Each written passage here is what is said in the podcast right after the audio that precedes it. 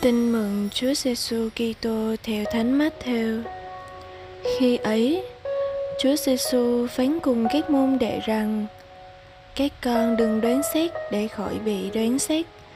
Các con đoán xét thế nào thì các con cũng sẽ bị đoán xét như vậy. Các con dùng đấu nào mà đông thì cũng sẽ đông lại cho các con bằng đấu ấy.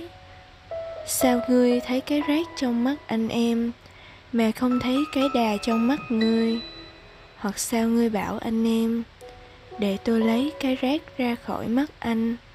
Và này, cái đà đang ở trong mắt ngươi.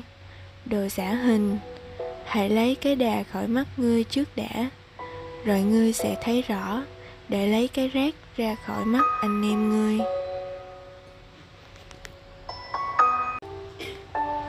Suy niệm có ba cái nhìn về một người.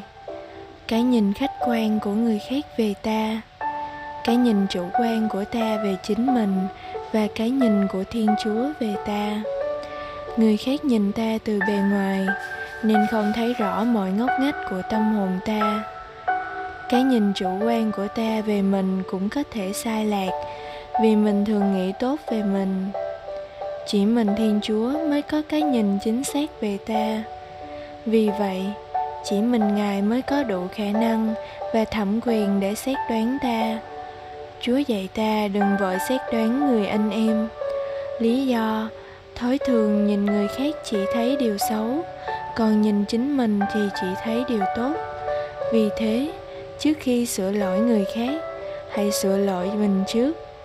Có lẽ ai cũng thấy được, ta chẳng bao giờ sửa cho hết các thói hư tật xấu của mình do đó, ta chẳng khi nào dám sửa lỗi anh em khi không cần thiết.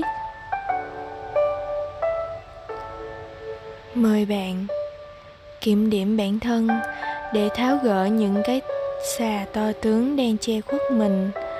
Nhờ đó có cái nhìn khách quan và bao dung hơn đối với những khuyết điểm của anh em. Sống lời chúa, lâu nay bạn hay chỉ trích ai? Theo lời chúa mời gọi hôm nay, bạn sẽ chừa bỏ thói xấu này bằng một hành động tích cực, nhận ra một tính tốt nơi người đó và cầu nguyện cho người anh em đó. Cầu nguyện.